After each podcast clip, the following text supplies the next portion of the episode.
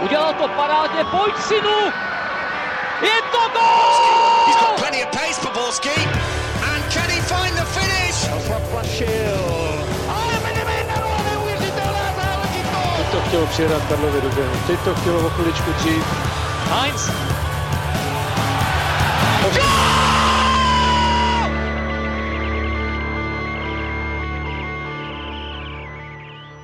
Dobrý den, jsme o týden starší, o týden hezčí a o týden doufejme taky chytřejší a jsme zde, abychom vám přinesli další díl Football Focus podcastu.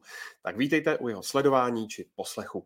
Hlavní téma je jasné, duel Slávě z Plzní, ale podíváme se taky na možné přestupy u pražských S, vzestup Davida Douděry v Mladé Boleslavi a rovněž postup Brna do nejvyšší soutěže. A na to všechno a mnohé další je tu s námi Karel Herring z magazínu Football Club. Ahoj Karle. Ahoj, dobrý den všem, já jsem jenom hledal mikrofon, tak jsem se nakláněl. Dobře, že jsi ho našel a doufejme, že mikrofon najde taky Pavel Jahoda z webu čtsport.cz. Ahoj Pájo. Nazdar Ondřej, nazdar, nazdar všichni, dneska jsme tady jenom tři hlavy, tak to bude trošku živější, nebo živější, bude to zajímavější. Bohužel nakonec Radek kvůli indispozici odpadl, takže, takže to budeme muset zvládnout nějak takto. Jdeme na to, já jsem Ondřej Nováček a začínáme v Edenu, kde se odehrál možná klíčový zápas, boj o titul. Slávia remizovala z Plzní v zápase s divokým závěrem 1-1 a Viktorka tak nadále zůstává v čele tabulky o dva body. Karle, úplně upřímně, nebyla to celkově místo šlágru spíš negativní reklama na uh, ligu? No tak samozřejmě, že byla, ale uh, bohužel to byla ukázka toho, uh, jak u nás dlouhodobě vypadají šlágry. Já, když jsem nad tím přemýšlel, protože se trošičku bojím, abychom se v tomhle tom neopakovali, jelikož to tady probíráme často, tak vlastně my se o tady těch, o tomhle problému, jak vypadají naše šlágry, tak my se bavíme ne měsíce, ale roky. Já si vzpomínám, že ještě jsme chodívali do studií před, to znamená před covidová éra, když jsme to tam řešili. Jo? Řešili jsme, že s větším počtem těch zápasů, které, jo, těch těžkých zápasů, které vlastně nabídne ta nadstavba, že by se ty týmy mohly to naučit eh, hrát líp, jinak, víc jako fotbalu, že ty emoce eh, časem nějak jako vyprchají, nebo se to naučí ovládat takhle. Eh, a bohužel to tak, bohužel to tak není. No. Já vím, že část, třeba když jsem na to čas, jako opakovaně poukazoval, ať už v podcastu tady, nebo, nebo na Twitteru, no, Kopaná naše a tak dále, tak část, která se mnou nesouhlasila, tak vždycky poukazovala na to, že tu vinu na to mají i rozhodčí. Teď tady má, jo, že jsou příliš jako uh, úzkostliví a tak dále. Teď tady máme to, už, to srovnání tři, tři zápasů. Já jsem se díval na, uh, na statistiku a viděl jsem si zápasy uh, Spar, uh, trojice Sparta Plzeň uh, Slávia v téhle sezóně a v předchozí sezóně jejich 13. Jo, a teďka ve v šesti ze těch 13 bylo 40 a více faulů za zápas.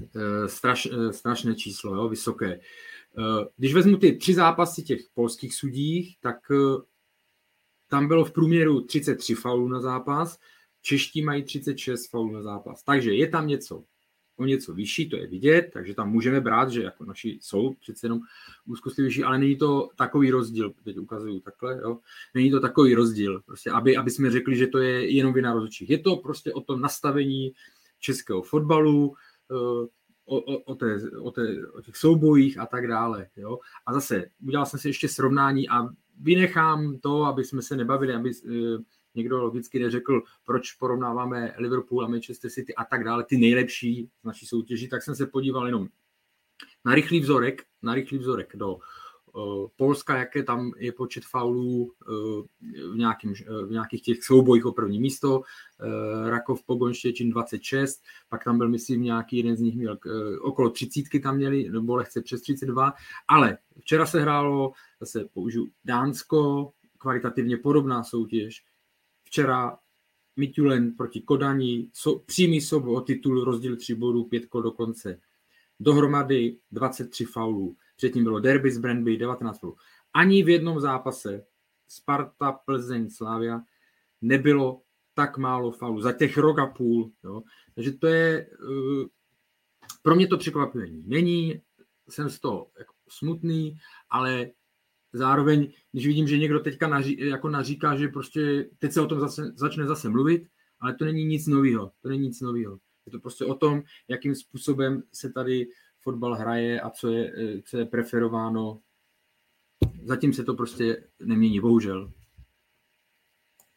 Jako k tomu, co popsal Karel, asi nejde moc co dodat. Ono, samozřejmě někdo bude argumentovat i tím, hele, vidíme Slávy potom v pohárech, že to jde jinak, že, že ty zápasy jsou rychlejší, fotbalovější, ale musíme brát v potaz, že ono je to o tom, s jakým soupeřem uh, tancuješ, respektive, ne, teď to nemyslím ani uh, narážce na Plzeň, ono, ty statistiky, který popsal Karel, ale když máš rychlejší fotbal, že jo, uh, kvalitnější hráče na tom hřišti, tak se, tak se tomu soupeři dokáže přizpůsobit. A v Česku my se přizpůsobujeme ty týmy navzájem a do toho duelu se jde s takovýma emocema, vidíš prvních pár minut a místo toho, by se snažil hrát fotbal, tak už jsou tam první hádky, jsou tam první jako fauly, okamžitě každý, každý kontakt se mění ve, ve faul. A pro mě jako obecně ten zápas byl jako obrovský zklamání po všech stránkách. Jako já když jsem přemýšlel, co za pozitivum v tom najít, občas asi můžeme se bavit o nějaké dobré atmosféře, když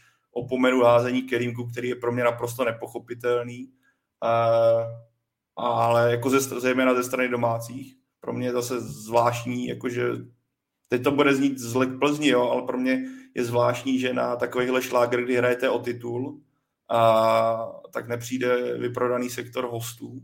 To, to vlastně já jsem vůbec nepochopil. A to se nebavíme o pár místech, ale bavíme se skutečně o velkém procentu toho sektoru, což já nevím, jak, to, jak byl třeba noční dostupnost do, eh, do, západ, do českého města, ale tohle jako pro mě, pro mě, mě hlava nebere, že se tady bavíme skutečně o dvou nejlepších týmech domácí soutěže a stejně k tomu nedojde, aby bylo vyprodáno. A celkově ten produkt, kdo to viděl nezaujatě, tak musel být zklamaný. To, ne, to, s fotbalem to mělo málo co společného a to se nemusíme bavit ani o tom, uh, někdo bude říkat, jo, to může Plzeň, protože hrála takhle. Ne, Plzeň hrála jako to, na co má, hrála trenér Bílek, respektive ten tým připravil naprosto skvěle. OK, je to styl, který se třeba já, mně se tolik nelíbí hrát ten, ale vidíme, prostě takhle se, fotbal není jenom o tom, aby hrál otevřenou obranu, hrál ofenzivní způsoby. Prostě přizpůsobíš se tomu soupeři, na co máš, co víš, uh, co tomu sou, soupeři ne, nesedí. A to se trenéru Bílkovi povedlo velice dobře. Slávě to nebyla schopná otevřít. A, ta, a z tohohle potom vzniklo každopádně to, že se jí nedařilo, se potom přineslo do faktu, že se ten zápas změnil bramporačku, ke které nepomohla ani Sují, jak už zmínil Karel. Jenom jinak to odlehčím, aby diváci, posluchači to neuvidí a diváci, proč si pořád utírám, já jsem se ráno holil a když jsem tak přemýšlel nad eh, téma pro pod, nebo nápady na podcast, co říct, tak jsem se u toho tak rozšel, že jsem se říznul, takže občas si to, občas si to budu utírat, jo, není to pod. Ale když na to navážu ještě, emoce, jo, jako emoce k tomu patří. Eh, emoce patří na hřiště a Samozřejmě musí to mít nějakou úroveň. Ale stanou se zápasy kdekoliv po Evropě, že to prostě jednou jako, uh, že to přestřelí a že těch emocí je příliš. Ale, nebo prostě, že, že z toho zápas, kdy je uh, 8 žlutých karet, dvě červené, uh, 35 faulů a tak dále. Ale pořád je o to, emo, další věci, emoce na lavičce. Jasně, jako málo kdo z nás, respektive ani já ne samozřejmě, Eh, ale myslím málo kdo z lidí, kteří, kteří prostě sledujeme fotbal a tak dále, se dokážeme vcítit do role trenérů, eh, kteří jsou pod obrovským tlakem, hraje se o titul. To znamená, eh, jsou lidi, kteří jsou klidní, jsou lidi, kteří jsou který prostě jsou samozřejmě jako e-, emotivní, cholerický. Já patřím k té druhé skupině, vždycky nesnáším pocit, říkám tomu pocit křivdy, jo. Takže já chápu, že trenér Trpišovský tam přijde, nebo tohle, a, a, a že, že začne rozhodčímu vyčítat, jo, něco, nebo ne, jakýkoliv jiný trenér. Ale druhá věc je potom, eh, když se taková věc stane jednou, dvakrát je to v pohodě, ale nesmí se to stát normou. A vidíme chování jako slavistické lavičky dlouhodobě. Jo, je to prostě těch emocí negativních a prostě toho chování je tam negativního, je tam strašně moc. Je to, stalo se to vlastně normou, což je za mě taky špatně i když říkám znovu, jako dokážu pochopit v daných momentech ty, ty emoce. To, co už ale nedokážu pochopit a co je zase, eh, a o čem se teďka možná mluví nejvíc, nebo se bude mluvit nejvíc, nebo to nejvíc zůstane v paměti, je prostě gesto eh, Adolfa Šátka, jo, se vstyčeným prostředníčkem, jo, protože to je prostě známka zase jenom uh, jako, já teď nevím, jestli mám použít všeobecně českého buranství nebo jeho, jo, protože jako podívám, vzpomínám si na ty bitvy Reálu a Barcelony, když to bylo fakt nejvyhrocenější, když se tam na, na hřišti se to tam mydlilo, hádky, taky to nebylo ke koukání. Ale vždycky, když zabrali dva prezidenty do, do lože, tak na nich jste nepoznali, eh, vevnitř že to asi muselo vřít, ale na nich jste nepoznali, protože oni musí zachovat nějaké dekorum. A jako samozřejmě Viktorie Plzeň není Barcelona nebo Real, ale ta pozice je jasná. Ten šéf klubu, majitel nebo prostě, tak si tohle nesmí, eh, tohle nesmí dovolit. Jako to je, eh, a zase to říkám, to je ten problém, že to pak dělá ten celkový obraz toho našeho fotbalu. Jo? Styčený prostředníček, hádky, fauly, Eh, a tak dále a máte to zabalený a je to vlastně výsledek produktu, nebo ne, respektive eh, výstup z produktu, který vy máte prodávat jako, to největší, jako tu největší ozdobu. To, co chcete, na co chcete přilákat lidi, tak vy to můžete zase jako prezent, tak navenek se to prezentuje tak. Jedno negativní, druhé negativní, třetí negativní, čtvrtý negativní. A to je zase jako problém pro fotbal nebo pro ligu. Tak eh, Určitě jste mnozí z vás viděli, kdo neviděli, tak se podívejte na Twitter, na profil Natálie Bartošové, která eh, vlastně po tom utkání hodila fotku eh, mobilu, kde stopovala vlastně čas a ve druhé půli nebyl eh, podle toho stopnutého času míč ve hře neuvěřitelnou půl hodinu. Tak jak, Karle, tobě se líbí představa čistého času, která se čím dál tím častěji vlastně objevuje v diskuzích. Je to podle tebe reálné vůbec? Eh, vycházím z toho, že eh, viděl jsem ten tweet, eh, je to hodně zajímavé číslo, je, je to jako, vycházím z toho samozřejmě, že slečna nebo paní neměla důvod nějak s tím, jak, protože já jsem to nestopoval, ale neměla důvod určitě nějak s tím manipulovat, aby to vypadalo jinak, než to bylo v reálu, takže tomu... Tam jediná, jediná, jediná věc, možná malinký střed zájmu, že myslím, že má v bio napsáno, že, že je fanouška Bohemky. Jasně, jasně, ne, ale říkám, jako budu vycházet z toho, že tomu můžu, eh, můžu dověřovat, protože nevidím, proč by tam byl nějaký boční nebo postranní, postranní úmysl. Je to samozřejmě zase, to jenom dokládá, my se tady bavíme, jako, co to je za, za produkt potom, když vám nabídne eh, prostě jenom 15 eh, minut nebo 20 minut, 20 minut hry, jo? A, a zase musí být, jako to musí být vlastně všeobecný tlak na to, aby se to, aby se to změnilo. Teda ten náš přístup, jako český přístup, nebo neříkám, že stoprocentních všech, ale vzpomínám si zápas Česko-Černá hora, respektive v Černé hoře. Česká reprezentace tam udělala asi 35 faulů. Zmínil jsem to na Twitteru, že to prostě to tě nebaví sledovat, i když je to národní tým. Někdo uh, z Twitteru aktivní, já to teď ho nechci jmenovat, abych ho nějak nevystavil ničemu, tak uh, si dal tu práci a spočítal počet faulů a řek, spočítal, kde ty fauly vznikly a vlastně se toho zastával, že to bylo jenom ve středu pole a že to bylo takticky odehrané velmi dobře a tak dále. A mě tohle to nezajímá. Mě zajímá to, že se každé dvě minuty přerušovala hra, že, se, že to nemělo vůbec žádný spát, že, se, že mi to nebavilo. A to je teďka to samé vlastně. Teď se o tom začne mluvit znovu, protože jsme viděli jenom jako opravdu mizerných 15-20 minut fotbalu, ani ne vlastně fotbalu, protože to ta kvalita nebyla tohle. Jo. Ale co se týká jako čistého času zavedení ve fotbale, já si nemyslím, že by to bylo nějaký téma. Za prvé, to teď řešíme my v Česku. Myslím si, že v jiných zemích, kde se hraje uh, svížný fotbal, uh, moderní, jako ve smyslu, no, prostě moderní pro mě rozhodná se teďka opravdu jako ofenzivně smýšlející v rychlosti a tak dále, tak tam to teď není. Viděl jsem minulý týden, jsem pracovně sledoval Frankfurt, Hoffenheim. Já znovu říkám, já nejsem žádný jako úplně expert, aby rozeznal uh, fantastické, já nevím, uh, te- techniky, míče a tak dále, jo, spra- uh, posuny a tak dále. Ale už jenom jako, když se na to díváte jako divák, nebo se na to díváte jako na produkt, tak vás to baví, protože ta individuální kvalita je obrovská, všechno je v rychlosti a teď dávám stranou jako kulisu, protože zase kulisa třeba v tady těch zápasech nebo včerejším jako taková je, je na stejné úrovni. Jo. Ale takže je to, ne, nemyslím si, že by to byl celosvětový problém, je to problém u nás.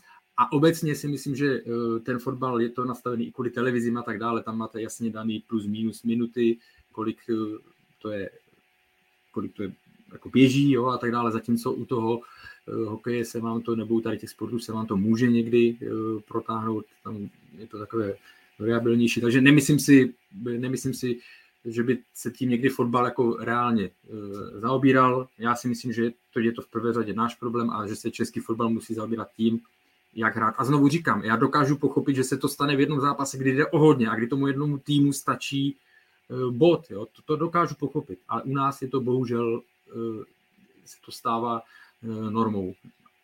Takže tak. Ono, ale jako jak říkal, já si Karle třeba myslím, že jednoho dne nějaké razantní změně dojde. Vidíme to, eh, to, co říkal, myslím, Florentino Perez, jestli se nepletu, nebo někde, někdo tady z těchto bafuňářů, že mladá, mladé generaci se fotbal současného charakteru nebude líbit a bude, budou ztrácet vlastně zájem o něj. Což jako potom, teďka se mi někdo dobře reagoval na Twitteru na to, uh, po zápase Real Madrid, eh, Manchester City, potom kolotoči neuvěřitelný. Ale ono obecně, když se podíváme, je nějaká statistika snad z minulého roku, třeba z Premier League, průměrný čas, který byl na zápas hracího, nebo hrací čas, kdy míč byl ve hře, je nějakých 55 minut. V Česku to bude určitě o něco nižší, vys včerejší zápas, ale jak zmínil, hele, ta změna pravidel v současnosti by byla příliš radikální. Já spíš bych čekal, nebo myslím si, že by pomohlo třeba větší lpění na to, aby se dodržovaly základní pravidla, ať už je to, jak dlouho má brankář na to, aby rozehrál, rozehrávání autů, jak dlouho nějakým způsobem korigovat to, když hráč leží, aby tohle je třeba otázka, ke které třeba se výhledově by se mělo směřovat. Když je hráč faulovaný nebo ošetřovaný, za jak dlouho se může vrátit na hřiště. Tady tohle jsou, myslím, body, které budou do budoucna výrazně ovlivňovat to, jaká, jak ta hra má spát a kolik času se nakonec bude odehrávat. To, jak se mluví o čistém času, je za mě příliš radikální změna, která si myslím, že výhledově nehrozí.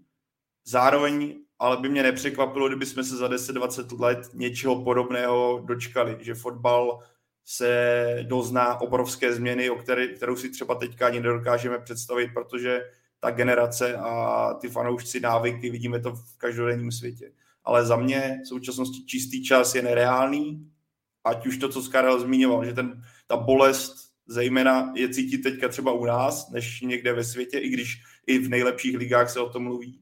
Ale za mě by právě měli k tomu, to, tohle by mi výrazně měli ovlivňovat rozhodčí tím, jak se bude přistupovat základním prvkům fotbalu, který už jsou teďka sepsaný a nepřistupovat k ním, že tím způsobem totální benevolence, ale hele, když někdo zdržuje od začátku, tak ho nechám zdržovat. Prostě začít dávat karty mnohem rychleji za to, že ti trvá odkop 20 vteřin. Tak co, tak dáš v desáté minutě žlutou kartu za zdržování. Okamžitě ten tým na to zareaguje, uvědomí si, že takhle to nepůjde a když to pak sečteš za celý zápas, tak se bavíme o nějakých třeba pár minutách hry. Ano, je to pár minut hry, ale v tom celku to ti to udělá hodně. A takhle, když budeš mnohem razantnější, tak to posuneš dál.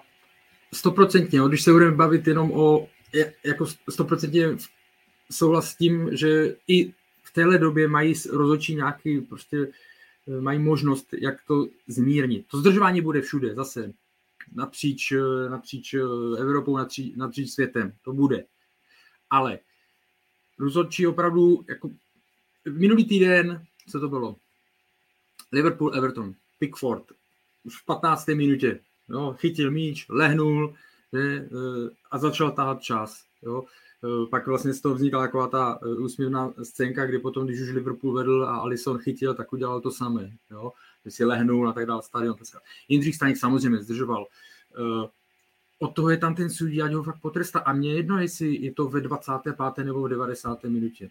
Jo? Protože vzpomínám si pro mě úplně světový rekord ve zdržování, co jsem kdy viděl, tak byl zápas Slávie doma hrála s tím kyperským týmem a teď mi vypadlo to jméno. Bylo to v nějakém, eh, v nějakém playoff eh, o evropské poháry, jako ještě v kvalifikaci. A to, byl, to bylo fakt jako, to bylo zblití, jak ten tým od 20.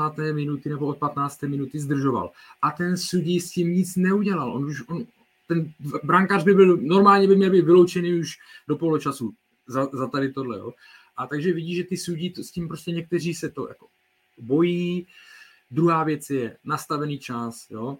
On, jasně, může to být otázka dvou minut, jako uh, rozdíl dvou minut, ale u nás třeba v Česku mám tu zkušenost i, i v jiných soutěžích. Je extrémní rozdíl, je extrémní rozdíl eh, v délce nastavení, eh, v délce nastavení v českých soutěžích a já nevím, i, i, v podobných, co takhle se nebo v evropských pohárech. A zase třeba, to teď neříkejte, že jako, že to furt mluvím jenom zase o Anglii, o Anglii, ale protože jako sleduju, tak to tam vidím a dávám to jenom jako do pléna, aby, aby eh, jako fanoušci třeba měli větší přehled k tomu, nebo jako, aby si udělali lepší obrázek.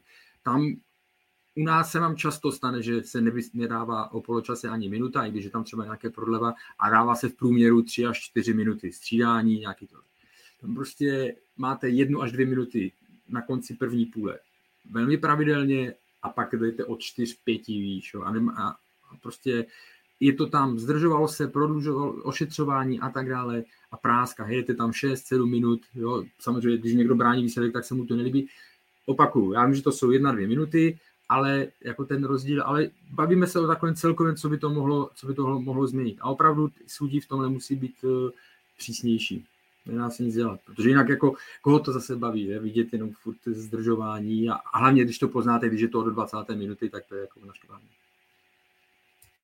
Tak pro mě jako, když fakt se bavíme to, to, to, co tady padlo, pro mě by bylo nejzásadnější začít těma žlutýma kartama, což není žádná složitá věc. A fakt to si pad tvrdě okamžitě to posune ty návyky. Lehce... Pak, jenom, pak jenom jedna věc pro mě, aby až ten sudí dá brankáři ve 30. minutě žlutou za uh, zdržování, nebo v 55. pak přijde faul, druhá žlutá, červená a ten sudí dostane od, něj, od části dostane bídu za to, že vlastně eh, nemusel dávat tu první žlutou, že to bylo přísné, bla, bla, bla, tak, tak pak jde o to, aby zase ten sudí jako dostal na veřejnosti podporu, eh, že to bylo správné rozhodnutí, že prostě zdržoval, tak zdržoval a je to stejně žlutá karta jako, jako každá jiná, no, že to není jenom za faul. Že to zase pak se musí jako, pak se musí v tomhle úzovkách podržet. No. Což je možná, Karla, i důvod, proč se tomu tak neděje, že sudí vlastně dělají takovou tu zlat, zlatou střední cestu, že víš, že kdyby jako byl echt, pravidlový, já řeknu teďka, to, on to nedodržuje žádný sudí na světě, o nějakých 6 vteřin na odkop, a podobné věci. Ale kdybys to skutečně dodržoval, tak je to v tak dostaneš obrovskou bídu. Když budeš opak, dostaneš bídu. Takže jedeš jako takový ten, co je co, co tak jako zajetý, takový ten celo, celofotbalový úzus a vybočovat z něj, proč bys to dělal, že jo? Protože bys byl nějakým způsobem jiný na což není ten fotbalový svět, nebo řekl široká fotbalová veřejnost připravena. Ano, my se tady teďka bavíme, což je teda by the way paradoxní a ukazuje to o té kvalitě toho zápasu, nebo o tom, uh, té formě toho zápasu. Takovýhle šláger by se nabízel, aby jsme tady teďka prvních 20 minut řešili, jakou krásnou podívanou a kdo jaký individuální výkon podal. Místo tady, místo tady, tady diskutujeme o tom, jaké emoce a jak je český, český fotbal nastavený a o tom, jak eh, sudí uh, přistupují k tomu zdržování, což vypovídá naprosto za vše ale dokud se tenhle návyk nezmění, tak se nezmění i fotbal. A bude se, budeme pořád mluvit o tom, kolik času se vlastně hraje. Máme pozorné diváky a posluchače okamžitě začali psát o tom kyperském týmu, který si Karle zmiňoval, že to je samozřejmě Apoel Nikozia z playoff ligy mistrů eh, pět let naspět. Děkuji za připomenutí. Posuňme se od uh, teorie k praxi a to uh, k um, polským soudím, když už se tady bavíme o výkonu rozočích, tak mě zajímá, jak se vám osobně ten um, výkon um, Bartoše Frankovského a jeho kolegů pozdával a obecně, jak vlastně hodnotíte ten, uh, řekněme, mini projekt Radka Příhody a komise rozočích uh, v angažování polských sudích do těchto, řekněme, vyhrocených klání? Hele, za mě ten projekt asi nesplnil, nebo nesplnil to, co se od něj očekávalo. Eh, je to taky možná tím, že se nastavila hnedka na začátku ta nejvyšší laťka, kdy tam dáš rozhodčího, který ti píská uh, ty největší zápasy světa, nebo ne, no, teďka píská si se nepletu v semifinále ligy mistrů, že? Nebo te, te, teďka si nevybavím to jméno Marciňák, sudí Marciňák, že, který patří mezi naprostou špičku celosvětového charakteru. A pak, jak ukazoval Karel rukou, jde to dolů a dolů. Že? Teďka, když by přišel na ten zápas mezi Sláví a Plzní nezaujatý fanoušek, který vůbec neví, kdo píská, tak řekl bys, že je to český sudí, polský sudí, italský sudí. Norm, je to v podstatě to, na co jsme tady byli zvyklí. Takže pokud se bavíme ještě o vyšších nákladech a o tom, jak to vypadá, tak za mě ten projekt objektivně nemůžeš hodnotit jako nějak pozitivně uh, ovlivňující celý to dění. Bavíme se úplně o tom stejném, o čem jsme se bavili dřív. Bavíme se, o, je tady úplně stejná kritika, ne vyšší a že bych viděl, že na tom hřišti ten sudí si počínal nějak výrazně lépe, než to, jsou, čehož jsou schopní jeho čeští kolegové, nemyslím si. Zároveň tím pádem, když to vezmu z pozice českého sudího, který právě na tyhle zápasy nebyl nominovaný kvůli tomu, že tady byla kritika, tak by mě to taky trošku svým způsobem uráželo, že místo mě pískají polští sudí, kteří vlastně odvádí to, čo nitra nijak nevynikají tou kvalitou. Ale jak, jak jsme naznačil, začal prostě, nasadil slaďku vysoko, dal tam nejlepšího možného sudího, který asi v tomhle regionu je, a pak ne, ne, asi nejde čekat, že to bude lepší, naopak ob, objektivně přišel to pro, propad. No já myslím, že jako já jsem překvapený, že se ten počet eh, vytáhl až na trojku, jako těch, těch zápasů, že si myslím, že to bude jenom ten jeden, je to jedno utkání, tam mi to nevadilo, tam to opravdu navíc zvládlo velmi dobře. To druhé ještě taky, jako vždycky se dá něco tomu sudímu vyčíst, ale to druhé ještě nebylo. A tady samozřejmě s tím závěrem, eh, s těmi, s těmi penaltami eh, se o tom bude mluvit. Jediný asi ten rozdíl je, že kdyby se něco podobného přihodilo českému sudímu, tak se pochopitelně ještě víc do toho, do těch debat eh, vloží to, jestli to je pro plzeňský, pro slavistický, pro Eh, spartianský, když to vezmu jako obecně ten souboj, eh, rozhodčí, že tady v tomhle případě se to, eh, v tomhle případě se to neřeší, no, ale ten zápas opravdu včera, respektive ten závěr, ten nevy, no, ne, nevyšel, no, nevyšel mu, protože já nevím, za sebe třeba, já jsem samozřejmě sledoval nějaké věci na, na Twitteru, sledoval jsem televizní studio, každý, nebo je spousta rozličných názorů, eh, je jasný, že někdo se mnou bude eh, nesouhlasit, někdo možná, někdo možná souhlasit bude. Já za sebe, co si myslím, tak co se týká první penalty, pokud byl povolaný jako k varu, tak se zase vrátím úplně na začátek a zase se vrátím k té definici. Prostě, že VAR má řešit jenom uh, clear and obvious errors. Jo, prostě jenom ty zřejmé chyby a už z podstaty věci, když něco tři minuty sleduju tam a zpátky, tam a zpátky z různých úhlů, tohle, tohle, tohle, pouštím zpátky. Samozřejmě ještě tam bylo vidět, jak vůbec ne, moc to tam nefungovalo ta, než mu dali ten správný záběr, tak to taky eh, občas v některých situacích ne, eh, jako zdrželo. Ale tak už z té, z té podstaty už to nemůže být prostě jako očividná chyba. Jo? Protože když něco zkoumáme na tři minuty, jestli tam je intenzita taková, kam ho trefil a zasáhl a je to vidět nebo tohle, tak už to není vlastně, tak už to odporuje tomu, co má VAR jako měnit a opravovat. Jo? A druhá, a druhá penalta tak, za mě taky soft, samozřejmě jako Oscar tam šel hrozně nešikovně, pak ještě kromě toho o té přední noze, že o které mluvil rozhodčí, tak ještě na něj tak jako spadl. Ve chvíli, kdy jsem to viděl, tak jsem si řekl, on to v podstatě musel, on to v podstatě tím, že písknul na jedné straně tady tu jako řekněme, kontroverzní penaltu, tak eh, to vlastně, aby to udržel, jestli to můžeme říkat kompenzace asi, aby to udržel jako 50-50, eh, taky tam eh, odpískat musel, byť jako je, já ji hodnotím jako soft. Já ji nehodnotím jako vymyšlenou, protože podle mě prostě tam Oscar tam chyboval a, a byl tam tohle. Ten hráč Eh, si pro ní šel, nebo jakmile to ucítil, tak šel samozřejmě, což by udělalo 99% hráčů ze 100 v takové situaci, když hrajete o titul, když máte 96. minutu, eh, víte, že jste eh, jako inkasovali z penalty před pár minutama. Takže za mě takhle. Pájo, ke hře jako takové, je podle tebe na místě na jedné straně kritizovat ten pasivní mož, styl, možná až beton Plzně, a, nebo ti to přišlo prostě jako účelné. A na druhé straně neměla si prostě Slávia v 91. minutě, když tedy vede po té proměněné penaltě Ondře Kůdeli, si to už prostě pohlídat? Takhle, k tvý druhý otázce. Měla, samozřejmě měla. Navíc ještě, když dostane, dostane obrana papírek eh, od asistenta trenéra, který pak následně dostal červenou kartu, ale já si myslím, že trenér Trpišovský nebo celý realizační tým je na místě tomu týmu vyčítat, že nezvládne tak navíc takhle zkušený tým nebo zkušený tým, který dojde do čtvrtfinále Evropské konferenční ligy, je to obří chyba. A je možný, že to prostě ale byl ten faktor toho, že dáte gol, že ten tým byl v obrovských emocích, ten celý stadion byl v emocích, tam už se každý viděl v podstatě s třemi body, že, protože Plzeň do té doby skoro nic neměla. Já si myslím, že to byla nekoncentrovanost uh, sešívaných. Proč ten gol přišel? Protože už se viděli v kabině, už se viděli, jak slaví.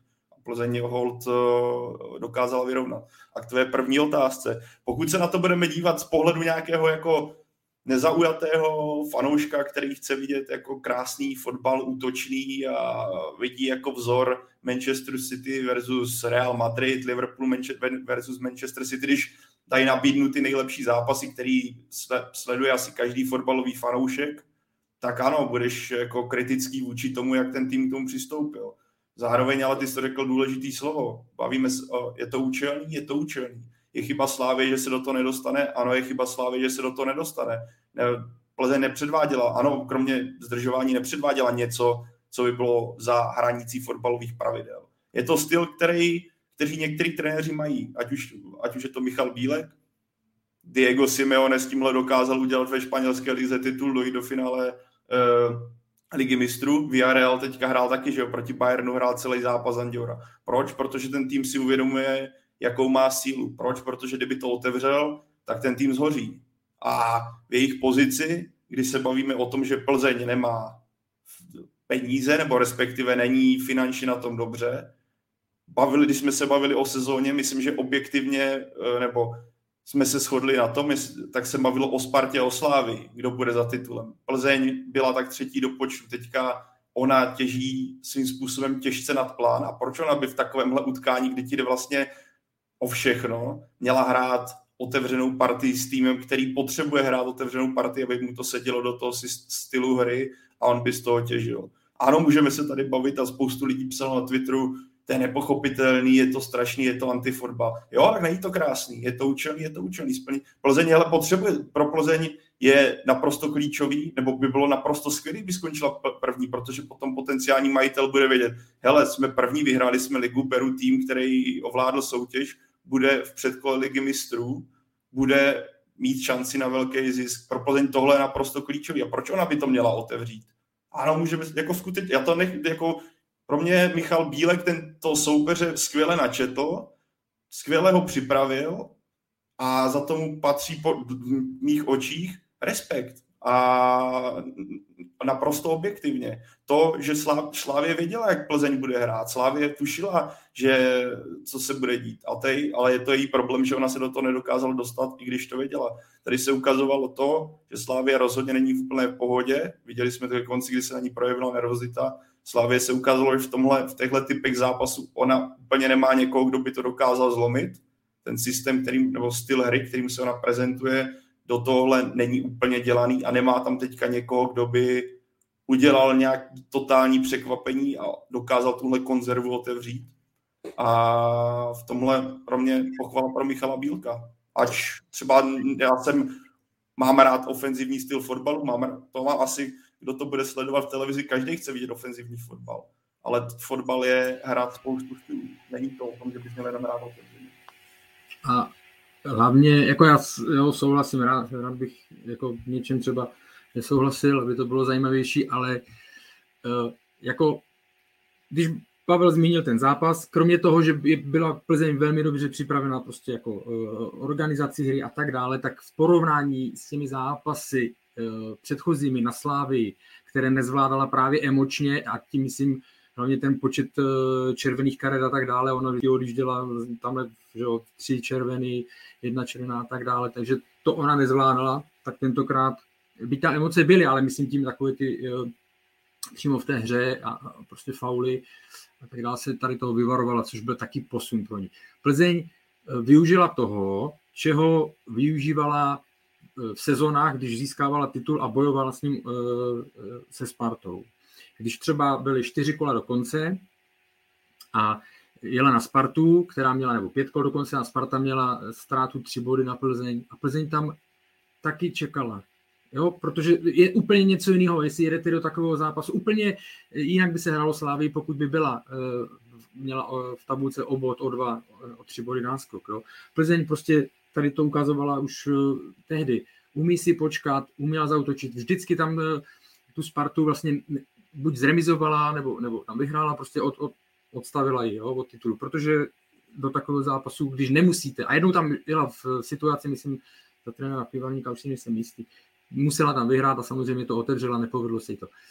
Jako bylo by super, nebo takhle, z pohledu Plzně, já to ještě vezmu ze široka, ať nás, ať to nevypadá, že jednou mluvíme takhle a takhle. Samozřejmě, že chceme, aby ty šlágry vypadaly co nejzajímavěji. Jo?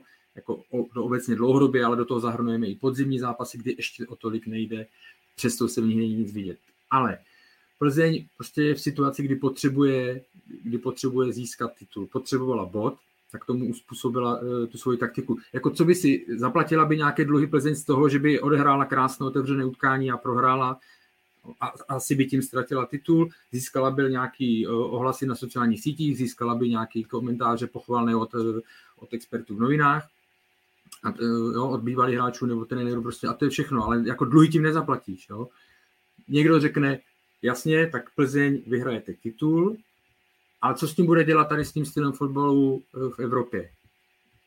Má to, jako má to logiku tady to, co, e, tady ten názor, že to opravdu není fotbal, ze kterého by, který by měl nějaké, řekněme, pravděpodobnost nějakého úspěchu. Ale jako podívejme se, ten základ je přece v jaké situaci je Viktoria Plzeň.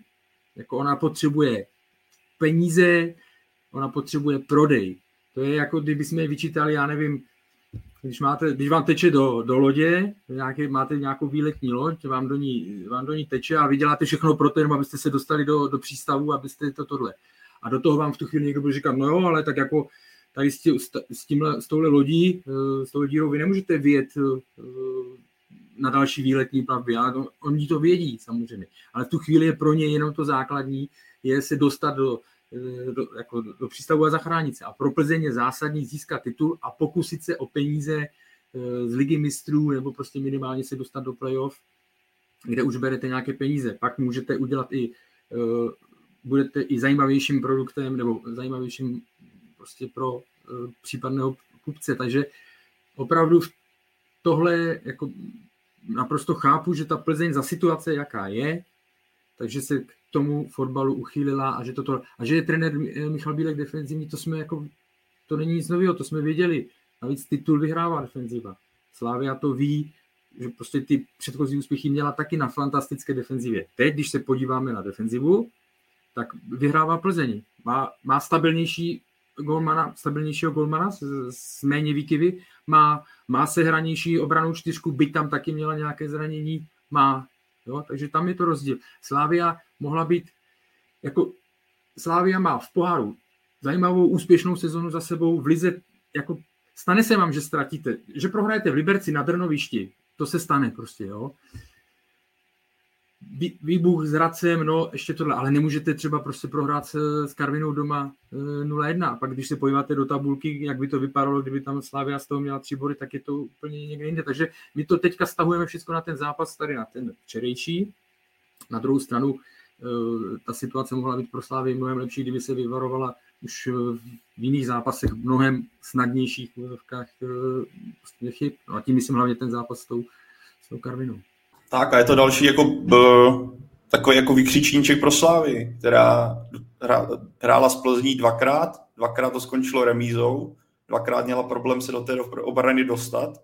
A Slávy je tady hegemon. Slávy by tyhle zápasy měla zvládat a když tohle nezvládá, tak uh, tohle zase lekce pro realizační tým, který já věřím, bavíme se tady o něm vždycky v superlativech většinou, co dokáže kouč Trpišovský a jeho asistenti a jeho video, videoanalytici a ten tým. A tohle pro ně musí být zase lekce, proč sešívaní se do toho tolik nedokázali dostávat. A on toto mluvil i trenér Holoubek. Tohle je obecně problém českého fotbalu zvládat zalezlé obrany, které jsou perfektně takticky připravené. Jako pro mě sledovat, třeba když jsem viděl Ondřeje Lingra, jak má celý zápas na zádech Milana Havla, bylo mě za něj líto. Já se jako, když si pamatuju, že když na mě někdo hrál osobku, to ti normálně zkazí celý zápas. Už jsou to jako, je to takový jako tvrdý starší způsob toho, jak eh, se prezentovat. Ale jak se říká, učil světí prostředky a Plzeň v tomhle směru vyhrála. Jako v, ve smyslu toho, že její cíl se splnil, Slávě ne. A pro mě, když trošku teďka už přeskočím, pro mě díky tomuhle, jak jsem, a nebudu tím pádem měnit uh, pohled z posledního podcastu, jak jsme se bavili. Pro mě tímhle momentem Plzeň udělala naprosto klíčový uh, krok a pro mě je v současnosti Plzeň favoritem na titul. A kdybych si teďka měl typnout teď, tak si myslím, že Viktoria ten titul udělá, protože je to, že jo, je to typ, ale jde mi o to, tu stabil, stabilitu výkonu, jde mi o to, jak je to hlavně nakopné ještě, že jo, ti to dá takový ten impuls toho, co je čeká, nebo že dokážou zvládnout i tohle. A když se podíváme, jakým způsobem oni se prezentují, tam nemáš ty výkyvy takhle. Oni se dokáží držet nějak, drží si tu linii a mají, co zmínil Karel, mají brankáře, který jim dělá body. Brankáře, který, kdy oni dají gol, tak zaprvé funguje defenziva a když už defenziva udělá nějakou chybu, tak mají brankáře, který je dokáže podržet a který je posune o něco dál. A pro mě v tomhle směru je teďka Plzeň favoritem. I s ohledem na to, že Sparta má v týdnu pohár uh, a tuž typl bych si, že to může ovlivnit. Takže v tomhle směru, když to trošku přeskočím, my se si vrátíme ještě k nějakým tématům, ale lákalo mě na to takhle navázat. A pro mě teďka v Plzeň je fakt skutečně favorit, což bych ani na začátku sezóny, ani v polovině sezóny neřekl. Ani ve tři čtvrtě sezóny. Ani ve tři čtvrtě sezóny. Pro mě je tohle o velký, velký překvapení. Já rovnou Karle taky zatypuji. Hele, no, já jsem se díval na ten los. Teď, já jsem si říkal, jestli je vlastně, jak je reálné, že oba dva... Jenom řekněme, Pardon, že... oba, oba. Ne, oba Plzeň má teď Spartu, tak, pak ty to chci říct. a končí s Baníkem. Tak. Takže z toho pohledu pro mě je ještě, a, a Slávia, jenom jak to, uh, Slávia má teď doma Slovácko, které bude stejně jako Sparta po, po finále, finále poháru, pak uh, jede Slávia na Baník, u kterého víme, že teď už jako nehraje o nic, ale je to vždycky, jedete na Baník, jako není to jednoduché, uh, není to jednoduché. A končí, a, a končí Slavia samozřejmě v derby uh, se Spartou, takže Sparta uh, to může nějak vlastně uh, poměrně rozhodnout, nebo, nebo tohle. Já furt když vidím aktuální sílu Slávě nebo formu, tak si nemyslím, eh, že by udělala 9 bodů. Možná se pletu.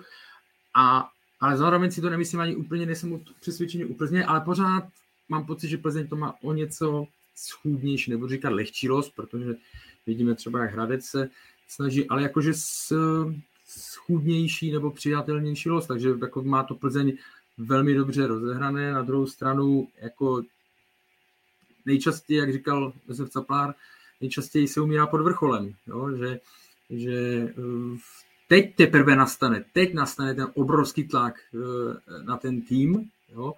a viděli jsme, jak se, toho, eh, jak se s tím před 20 lety Liberec trápil, viděli jsme, jo, že pak postrácel, co se dalo, viděli, je to vidět v jiných, v jiných soutěžích. A ještě jedna věc, vlastně si vzpomínám, trenér Michal Bílek ve Spartě měl podle mě Eh, tenkrát tři kola, eh, čty, možná čtyři body náskok, tři kola před koncem eh, vlastně vedla Sparta a, a pak o ten titul přišla, protože měla dva domácí zápasy s Brnem a, a, a s Baníkem a ty nezvládla. Jo.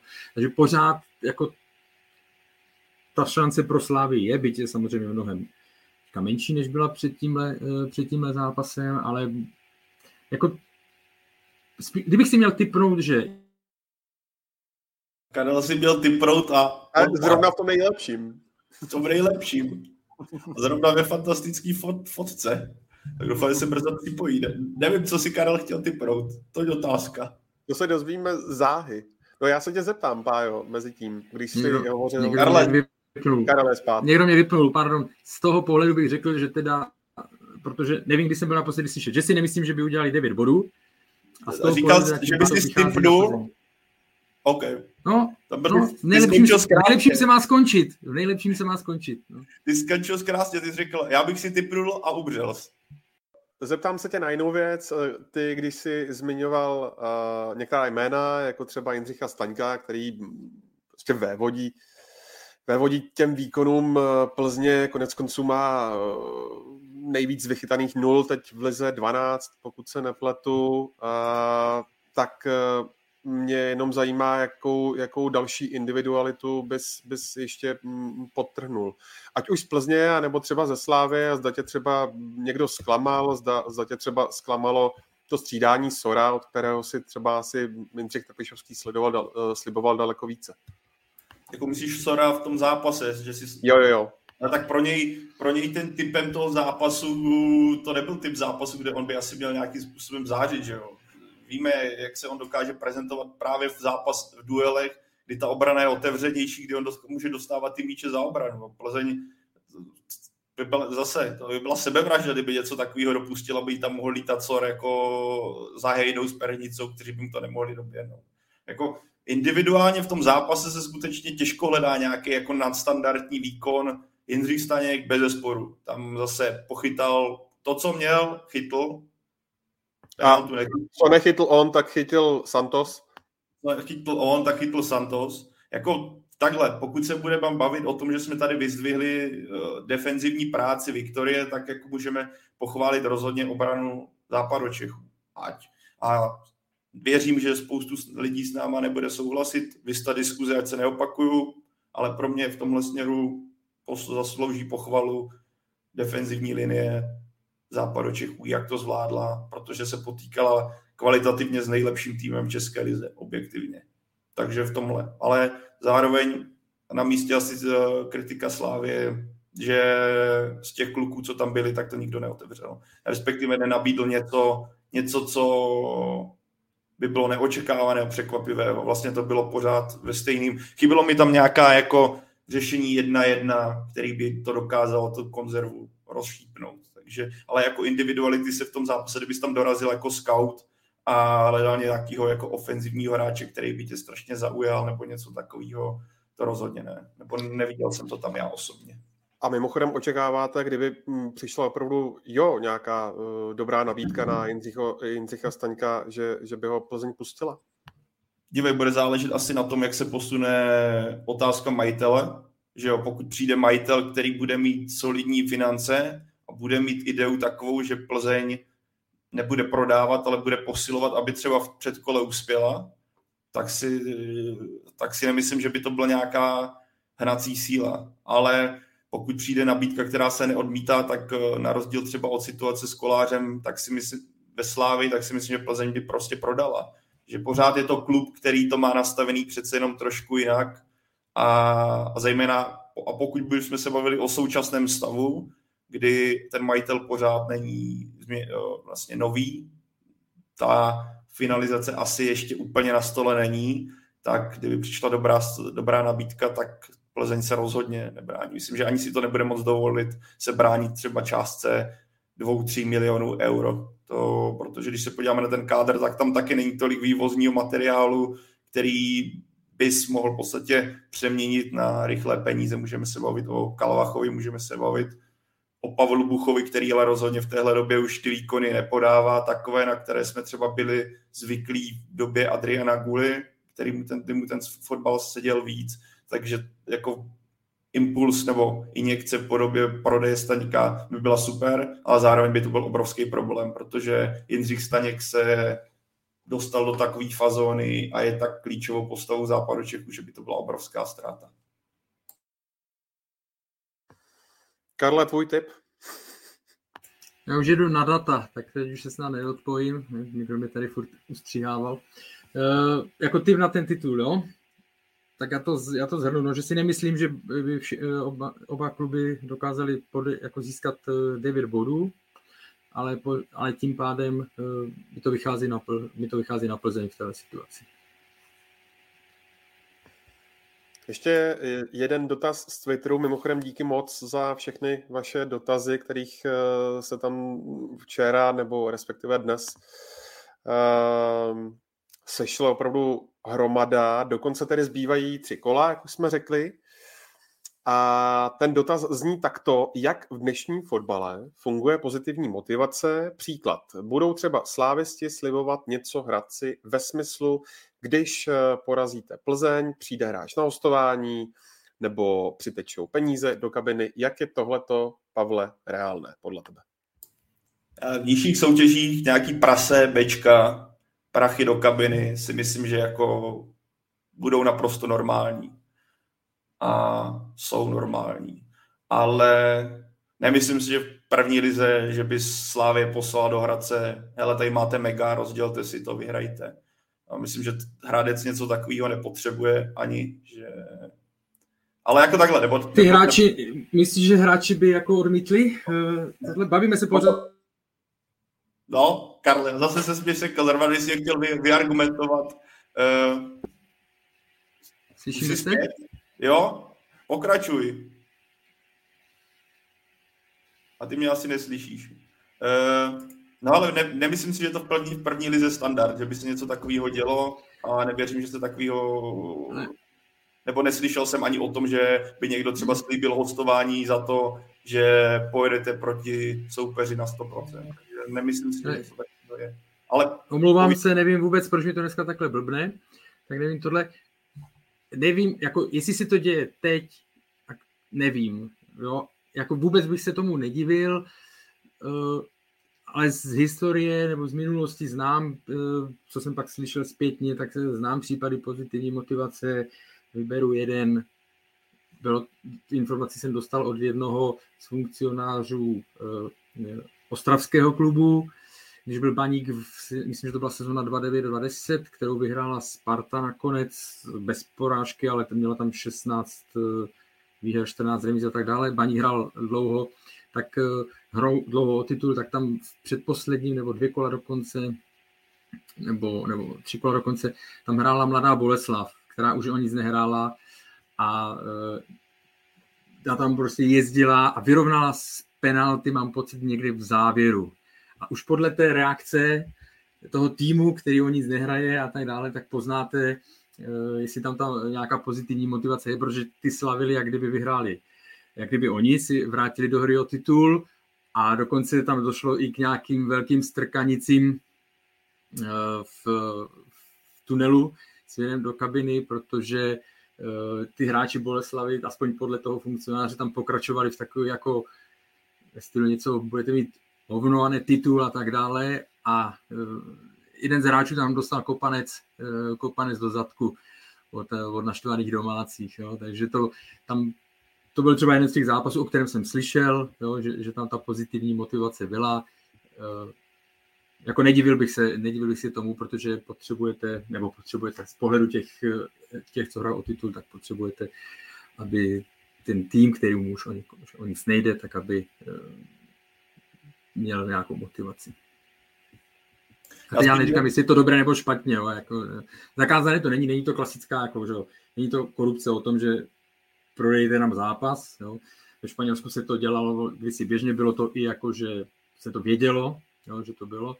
Nevím, jak je to teď, ale kdysi jsem o tom, o tom četl něco, že je to otázka. Mě by spíš nepřekvapilo, když se bavíme o tomhle, takže by byly telefonáty směrem do, na Spartu, na Bčko, eh, do druhé ligy, kde Sparta B vlastně pro spoustu ligových eh, týmů může zajistit místo v baráži, takže věřím, že na Strahov pár telefonátů přiletělo ve smyslu, hele, hlavně jděte do konce, žádný vypouštění, žádný tam posílání mladých kluků, za to vám pošleme prase. Ne, teď si dělám srandu. Ale věřím, že jako rozhodně na Strahov pár telefonátů v tomhle směru spíš doputovalo, a než boji o titul. Ale kdo ví. Hele. Věřím, že jako třeba, když se někteří kluci znají, tak si zavolají, hele, kluk, jako, ale to už je spíš taková jako motivace přes verbální stránku.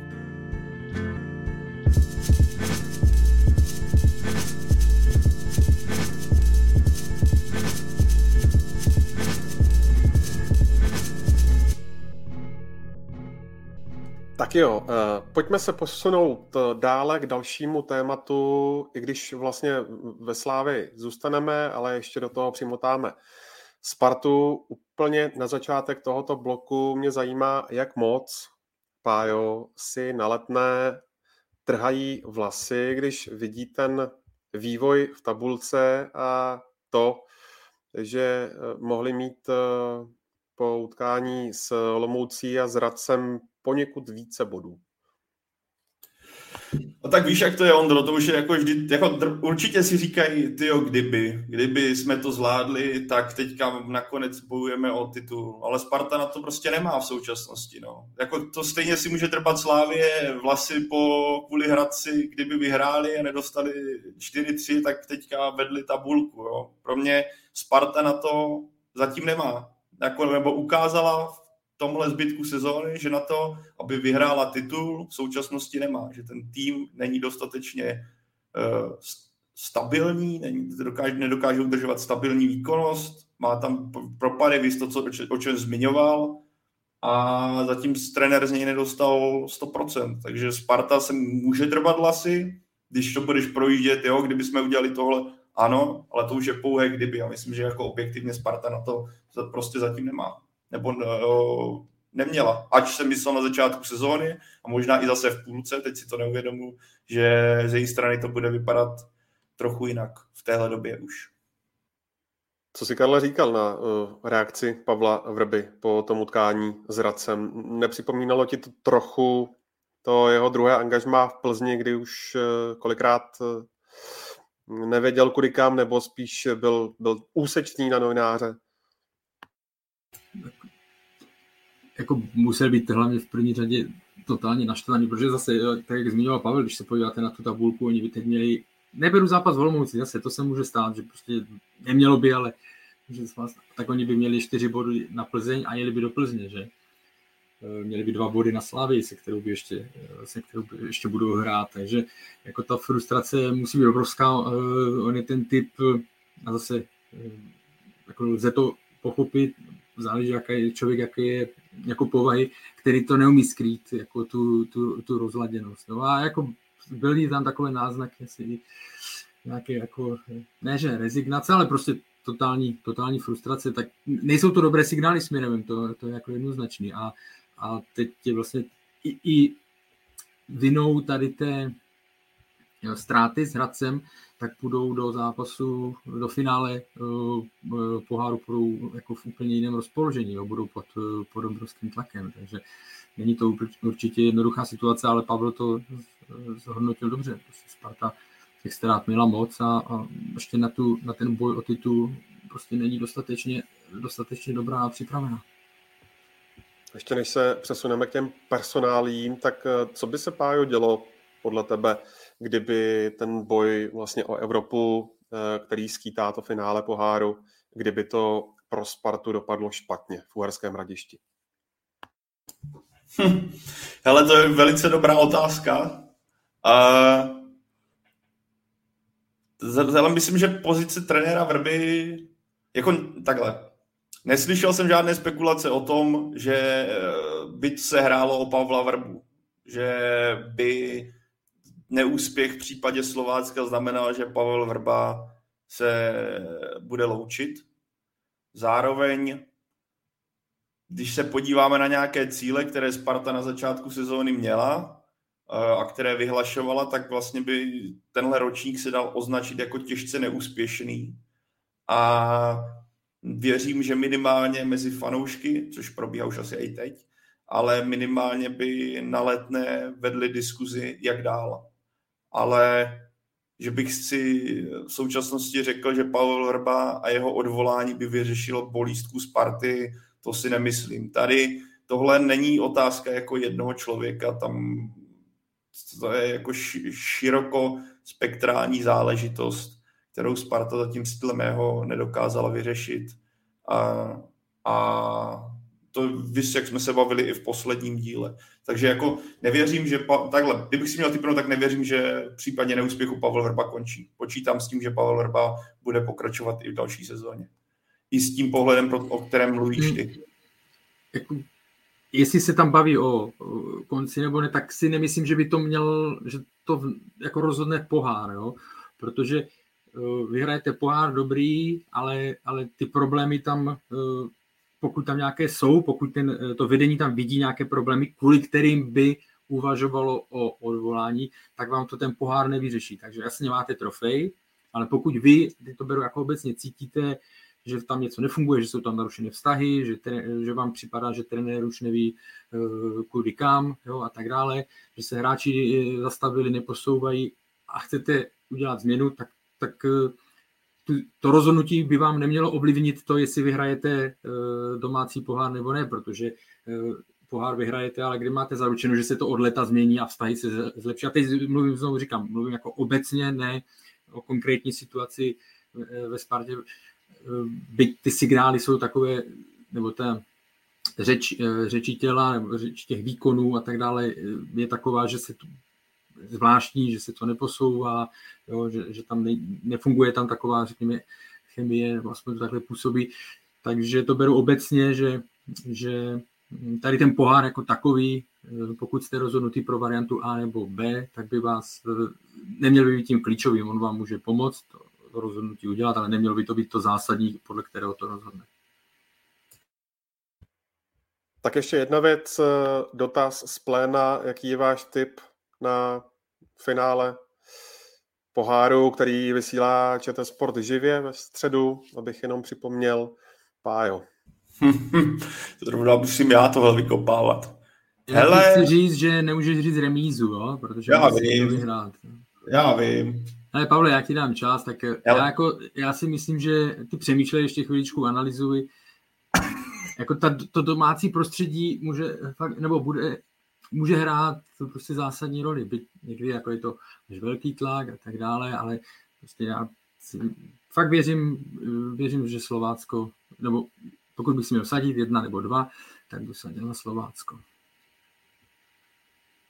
Já jsem provedl samozřejmě obří analýzu teďka. Karel byl v analytické části připravený lépe, ale uh, jo, já jsem chtěl říct taky Slovácko. Za mě je ten tým ve větší pohodě a řekl bych, že bude i pod, když ve finále poháru mluvit o nějakém tlaku, ale za mě přece jenom na Spartu bude enormní tlak. Prostě ona, ona tam na ten zápas jede, je to takový kliše, ale ona musí vyhrát. Slovácko Slovácko do toho duelu jde jako jistý, nechci říct outsider, ale je to tým, který, který může, může za mě. A já si myslím, že právě to, tenhle faktor plus o čem mluvil Karel, domácí prostředí plus to, v jaké pohodě Slovácko nějakým způsobem je a i faktor trenéra Svědíka, za mě to bude právě Slovácko do ten titul urve. Což bude překvapení. Pohár. Tak, tak, titulový pohár, nebo Trofej, trofej. O, trofej. To, ta, to slovo pohora je podle mě jako důležité, nebo, nebo tohle, protože prostě tohle, protože je to vidět ten rozdíl v těch náborech. Pavle, teď máš solo, já se na minutku, na půl minutky od, odhlásím. Tak Pájo, pojďme na Matěje Půlkraba, to je uh, taková hlavní informace, co se týče personálí Sparty tu původní zprávu deníku Sport vedení Sparty následně potvrdilo a sice, že Matěj Pulkrab nemíní prodloužit smlouvu na letné a možná zakotví kousek dál v Praze, v Edenu, nebo někde v zahraničí. V zimě se měl ozvat polský klub z Čenstochové, ale to mm, bylo odmítnuto, tak eh, jak si myslíš, že eh, to dopadne teď? Protože když se podíváš na Matěje Pulkraba, tak před tím zraněním eh, na podzim sedm gólů za Spartu, je to ten typ útočníka, který Slávy chybí?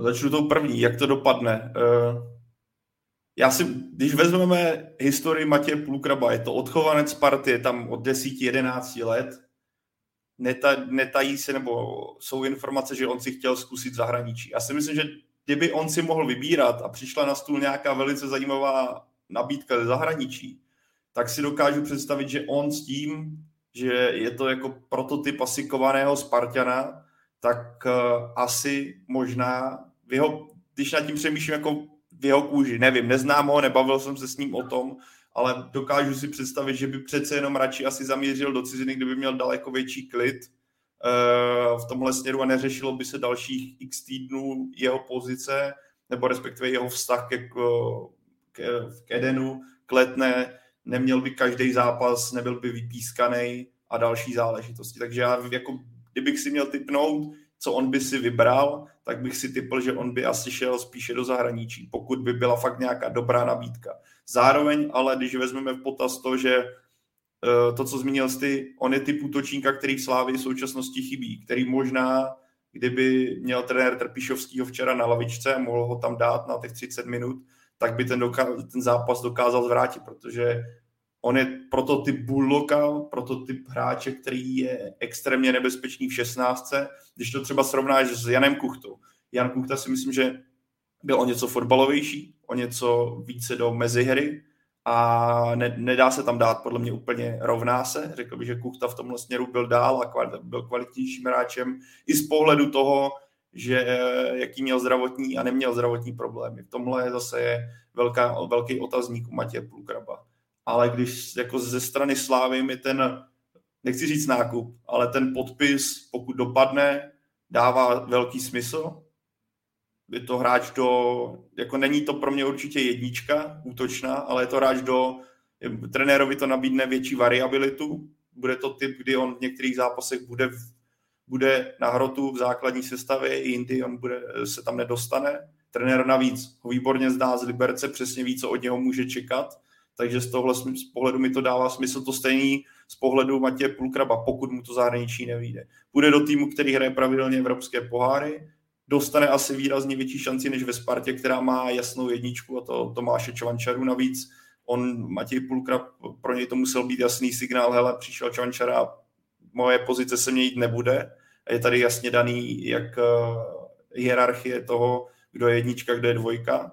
A ono, když jsi v klubu takhle dlouho, tak eh, i ten čerstvý vánek, nebo respektive ta změna tě může takzvaně nakopnout a posunout dál. A když víš, že ten trenér o tobě ví všechno, ví, co o tebe čekat, co ví, o, co, čeho třeba nejsi schopný, a třeba i mluvil s ním o tom, jak by eh, jeho, eh, nechci náplň, vytíženost byla, jak, co od něho Slávy čeká, tak jako ze strany Matěje Pukrabu i ze strany Slávy je to pro mě, pokud to dopadne na Eden, tak je to země rozumný a pochopitelný krok.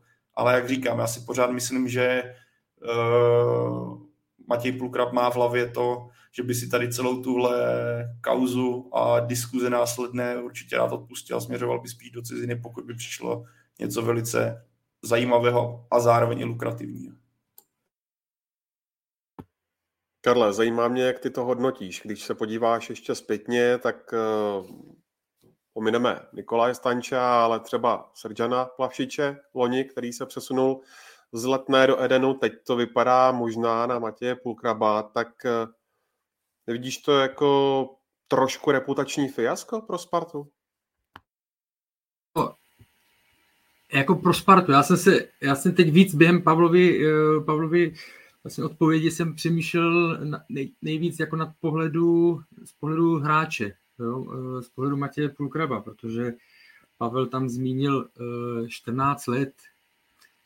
Já nevím, no jsou prostě věci, které se jako eh, ne, nedělají, nebo nepře, jako hranice, které se nepřekročují. Něco jiného, jak ty jsi zmínil. Stanča, ty jsi zmínil Plavšiče. Jasně, přešli ze Sparty do Slávě, Stančuji teda oklikou, Plavšič přímo, a to u těch eh, zahraničních hráčů je to něco jiného. Ty přišli, pobyli eh, jednu, dvě sezóny, tři sezóny a, a přešli. Jo? Ale když máš někoho, kdo je, a jako pokud Pavel, ty si říkal 14 let? 12, podle mě no, nějaké no, 12, 13, 14 let, někde to no, tak, prostě dlouhá doba. Tak už jsi jako, vlastně si dokážu říct, že už jsi jako vychovaný tím, že někdy to je takové nadnesené jako mít tu klubovou DNA a tak dále, ale už jsi jako, už jsi, vyrůstáš eh, v té rivalitě, už ví, víš, co to jako znamená prostě tohle. A jít takhle přímo, to nevím, no, jestli jako chápu, že chce z jeho pohledu se chce posunout, Slavia, ať je to jak chce, tak by asi znamenala, jako z pohledu, z pohledu Sparty, tak by znamenala, byť je to furt Česká liga posun vzhůru vzhledem k předchozím pěti letům, nebo prostě jak to, jak, jaký časový horizont to vzít. Eh, když jsem mluvil o, že měl nabídku z Čenstochové, která teďka bojuje samozřejmě o, o špičku eh, v Polsku, tak jako je to, může to být zajímavé angažma, ale zároveň to nezní nějak jako, že byste zbalili kufry a hned tam jeli, ale třeba k tomu dojde, nevím. Ale jako to překročení té hranice, to překročení té hranice eh, přímo jít ze Sparty do Slávě, to teda nevím. No. A druhá otázka je samozřejmě hra, eh, to už taky Pavel eh, zmiňoval. Ale my jsme si tady vždycky zvykli za ty roky říkat, nevím, nebo jo, vypadá to, že je to hodný typ pro trenéra, pro jeho styl, pak někdo řekne, že to je hráč, který není hodný, ale pak stejně jsme viděli, že ten hráč se tam prosadil, jo, nebo tohle. Na druhou stranu teď už jsme zase zažili příklad třeba Michala Krmenčíka, kterému se to nepovedlo. Jo.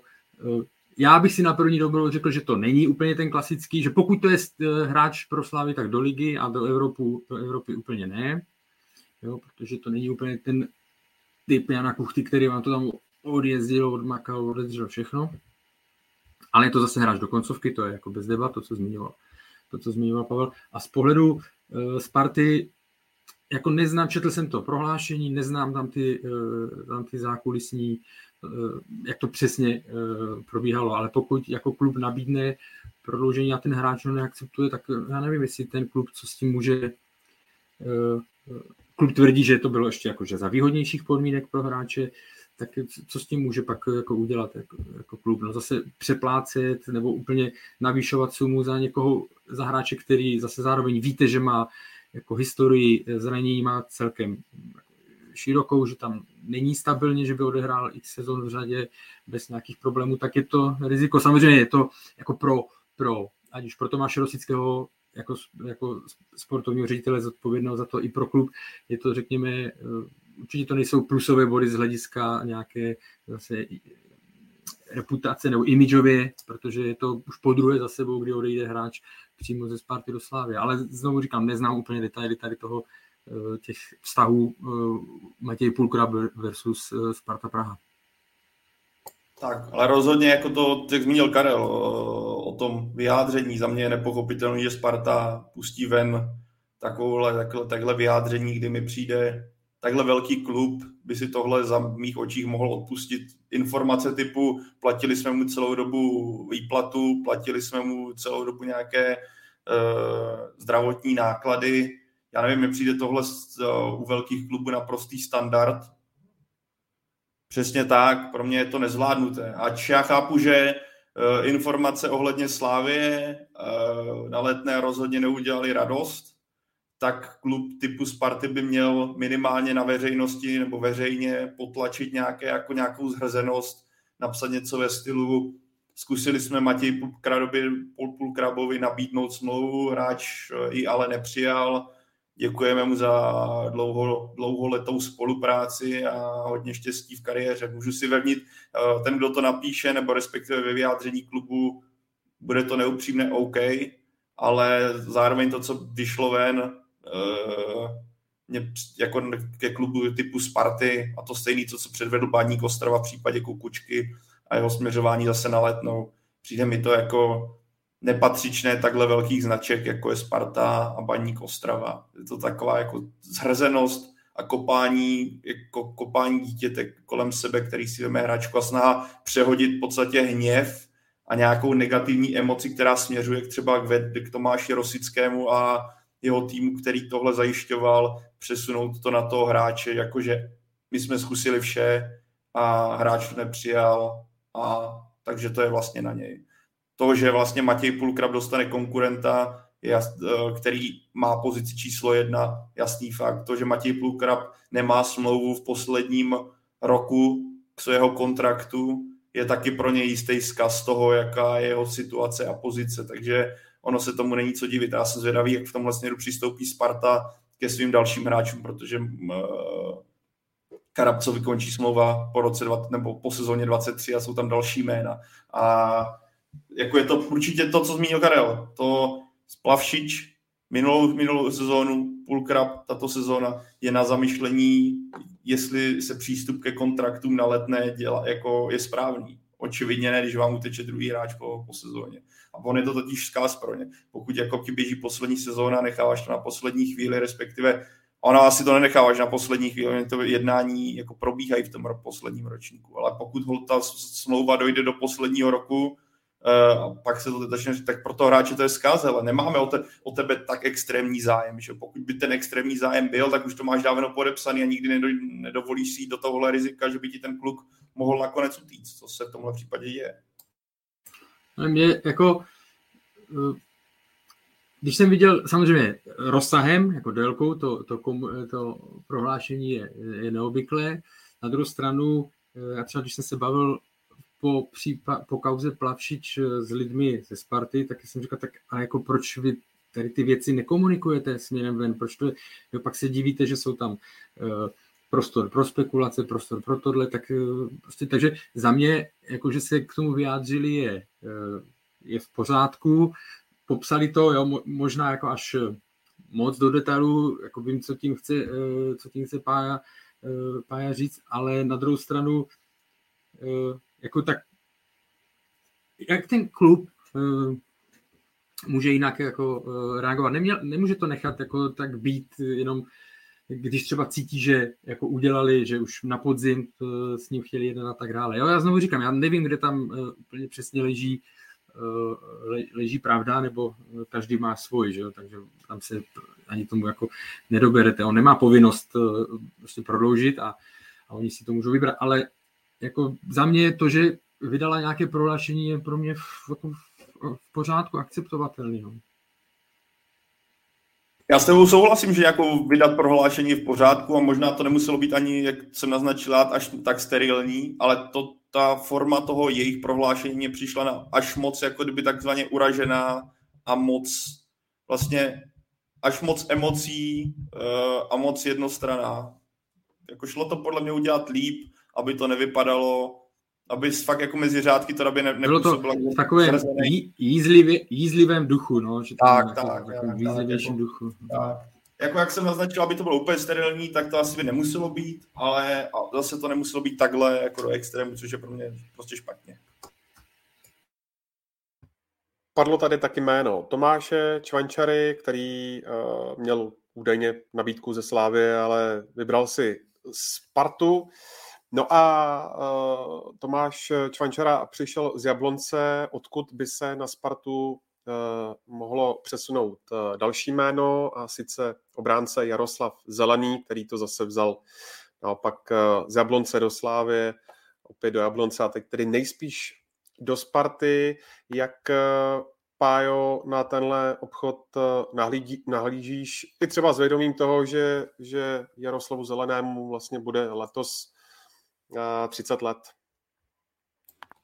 Tam je otázka, za jakou, jak ten obchod nakonec bude vypadat, ale Jaroslav Zelený pro mě je jako jeden z hráčů z Jablonce, který dlouhodobě ukazuje vysokou, vysokou kvalitu a pro mě je to v pořádku ze strany Sparty, když se podív, i když, nebo i když i s přihlednutím na to, když se podíváme, že David, Hans, David Hansko zdravotní problémy se mu úplně nevyhýbají, levou obranu teďka Sparta lepí Vladislavem Krejčím starším, o čem jsme se bavili v posledním podcastu, že není řešení. A tady tenhle kluk, eh, myšleno Jaroslav Zelený, ti dokáže alternovat na dvou postech. Může to být i příprava na to, kdyby David Hansko náhodou odešel, tak máš vyřešenou pozici levého stopera. Eh, takže jako za mě, za mě v pořádku. Jako 30 let ano, máš pravdu, už to není kluk, kterýho, z kterého budeš mít benefit v podobě brzkého prodeje nebo výhledového prodeje, ale je to kluk, který ti může dvě, tři, čtyři sezóny udržet vysoký standard a nabídnout ti variabilitu v téhle pozici. pozici. Takže za mě, jako ze strany Sparty, dobrý krok, co se týče rozšíření obraných. Vidíme, jaký tam jaký jsou problémy, co se týče zdraví, že jo? ať už je to čelůstka, ať už je to panák, uh, hair, za mě jako fakt dobrý tah a počítám ale spíš, že v jeho případě se spíš už bavíme o stoperovi než levém obránci. A ty, někam? No, ano, Ondra odešel na chvilku. jako takhle, tam oba dva jste zmínili ten věk, 30 let, jako ono to není to, trestný čin mít 30 let a přestoupit, přestoupit do, do většího klubu nebo do, v rámci Česka do, do velkého klubu. Takže to, tohle mi nevadí, má, má odehráno, navíc víme, víme, že Sparta má mladý kádr, to znamená, byť jsou tam i hráči už, jako, eh, který blíží se ke konci kariéry, ať už je to uh, Bořek Ročkal, David Pavelka, Ondřej, Ondřej Čelůstka a tak dále, tak s těmi 30 lety pořád ještě můžete odehrát v klidu nějaké 3-4 sezony a ta univerzálnost je určitě, určitě zajímavá, měli oni už dřív, chtěli už dřív, takže za mě je to jako celkem pochopitelný a ty jsi říkal, Pavel, že víc si myslíš, že na, na, na stopera? Uh, přesně tak, i s tím ohledem, jako, jak uh, nastupoval teďka v Jablonci, ale na druhou stranu teď, že jo, Petr Reda ho nedávno hodil na levý křídlo, nebo hodil ho... Tam oni museli personálně, uh, jim chyběli krajní obránci, tak ho tam, uh, tak ho tam vlastně posunul, že jo, a ve středu hrával Kubista s Martincem, no. Tak, takže jako, dívej, já si myslím, že Jaroslav Zelený je pořád schopný zvládat obě, obě pozice, pak je otázka, jak tomu vidí Pavel Vrba, respektive realizační tým, kde ho preferovali. Myslím si, že i s tím věkem, jako o kterém se tady bavíme, je výhledově a pro něj asi jednodušší, kdyby hrál stopera, kde on už si navykl hrává teďka pravidelně. Hmm. Ale to, asi to bude záležet skutečně o tom, jak Sparta bude mít ten kádr postavený před další sezónou.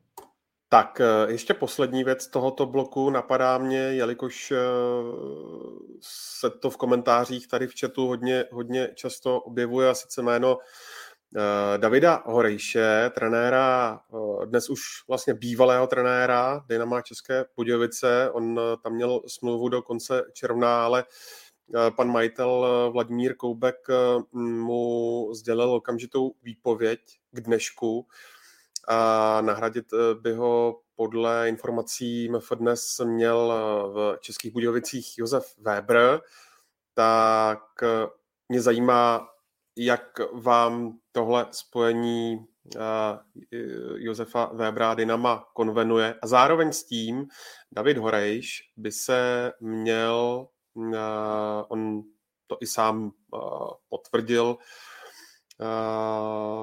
ty spekulace přesunout nejspíš do Jablonce, který bojuje o záchranu. Teď o víkendu k tomu udělal velký krok, protože vyhrál nad Karvinou. Tak jak eh, na tyhle ty změny na trenérských postech nahlížíte, Karla?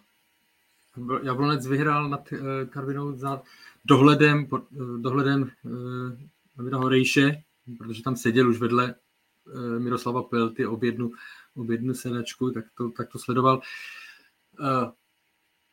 jako ten posun uh, Davida Horeše, to, že si zaslouží uh, posun v kariéře, je takový jasně, protože odvedl v Českých Budějovicích velmi dobrou práci. Teď je otázka, jestli tím posunem bude jít jako cesta do aktuálního Jablonce, protože kromě toho, že ještě nemá jistotu, tak nevíme, i když by, si, by se teďka zachránil, tak nevíme, v jaké kondici finanční, jaká bude situace v té nadcházející sezóně. Takže to jako je to, eh, je to odvážný krok.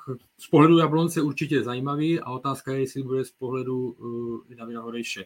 A co se týká uh, Českých Budějovic a, a Josefa Webra, toho jako vnímám, nebo osobně vnímám jako schopného trenéra, dobrého trenéra, akorát a je jasný, že chce, trenéři chtějí mít práci, že chce mít člověk angažmá. Jo.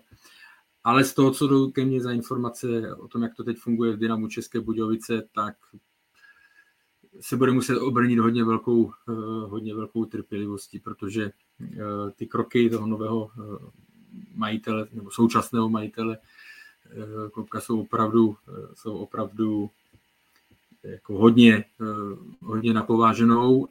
A sám jsem zvědavý, jakým způsobem se budou ale i složením kádu a tak dále, jakým způsobem se budou, jak na tom budou České Budějovice v příští sezóně, protože mám, je to sice, vždycky se bojíme eh, nějakým způsobem eh, takhle predikovat na půl roku dopředu, když neznáme, jaká bude situace v létě, přestupové okno a tak dále, ale zatím z těch signálů, teda, které jsou, tak, tak eh, to není nic pozitivního.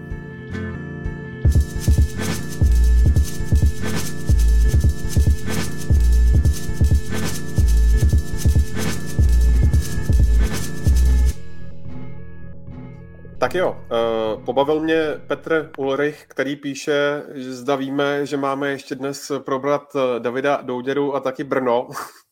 My to samozřejmě víme, ale uh, nestíháme a přetékáme do basketbalu, jak pravý klasik, takže Davida Douděru si necháme na příště, ale zbrojovku určitě probereme a právě teď na ní míříme. Tak mě na úvod zajímá, zda ten postup Brna byl naprosto očekávaný a jediný možný. Pájo, Karel se nám já, že už, No já už, zase jsem seklý? Už jsi dobrý. No, vidíš to. to já, jsem, já, že bych se rozloučil a nechal jsem Pájovi na závěr, ať si udělá zbrojovku, jo. Že, že to tohle. Ale eh, ne, jako očekávám, on se pak k tomu vyjádří, ale tak jako eh, v té druhé lize vždycky na začátku je důležité se podívat, kdo má ambice jít nahoru a, a pak, zjistíte, eh, pak zjistíte, že vlastně v současné a už posledních několika let je to, je to tak, že tam ten jeden klub Eh, dva maximálně, které, které můžou jít nahoru, pak tam jsou kluby, které nahoru jít ani nemůžou, které ani ne, které, pak jsou ty, které nechtějí, ale prostě ta, ten zájem o tu první ligu nebo ta, ta připravenost těch klubů na to, aby uh, mohli do té první ligy jít, je bohužel teďka nízká, takže pro mě to nebylo uh, až tak uh, překvapení co bylo překvapení, řekněme, je pro mě, že jsem nečekal, že by to udělali takhle s takovým velkým eh, bodovým, eh, bodovým jako náskokem polštářem. Já bych navázal na Karla. Eh, já si myslím, že kdyby Brno postoupilo do první ligy, s, s, s přihlednutím na to, co Karel zmiňoval ohledně týmů, který mají na to, aby postoupili, a, a teď už je stadionově, finančně, kádrově, tak kdyby Brno nepostoupilo, by to bylo selhání. Prostě v druhé lize v, té, v tomhle ročníku vedle zbrojovky není tým, který dle mého má na to, aby hrál v příští sezóně nejvyšší soutěž. A můžeme se bavit o tom, že půjde do baráže Líčeň, můžeme se bavit o tom, že se tam třeba dostane ještě Opava, Vlašim, Sparta B se tam nemůže dostat tomu, jak jsme zmiňovali, té fandí asi většina týmů, co je v, v bojích o záchranu v první lize. Myslím, že teďka mají všichni dresy z Party B a podobné doma. Ale jako Brno, kdyby nepostoupilo, tak je to nepochopitelná záležitost. Prostě to byla povinnost a může samozřejmě je na místě gratulovat, je na místě chválit to, to co zmínil Karel, že Brno to dokázalo s předstihem eh, a zvládlo to bez, řekněme, úplně nějakých výrazných lapsů, že by třeba mělo část sezóny, kdyby úplně odpadlo, ale zároveň eh, za mě teprve čas na to, kdy se bude spotřeba nebo je na místě k Brnu se vyjadřovat extrémně chválej hodně, nebo uh, hodně Brno chválit, tak přijde v dalším ročníku, kdy uvidíme, jak posílí a jak se bude prezentovat nejvyšší soutěži, protože letos vlastně Brno splnilo to, co mělo. A cokoliv jiného by bylo selhání. A to posílení, to bude asi to nejzásadnější a řekl bys, Pájo, že ten kádr prostě teď eh, není úplně konkurenceschopný v první lize.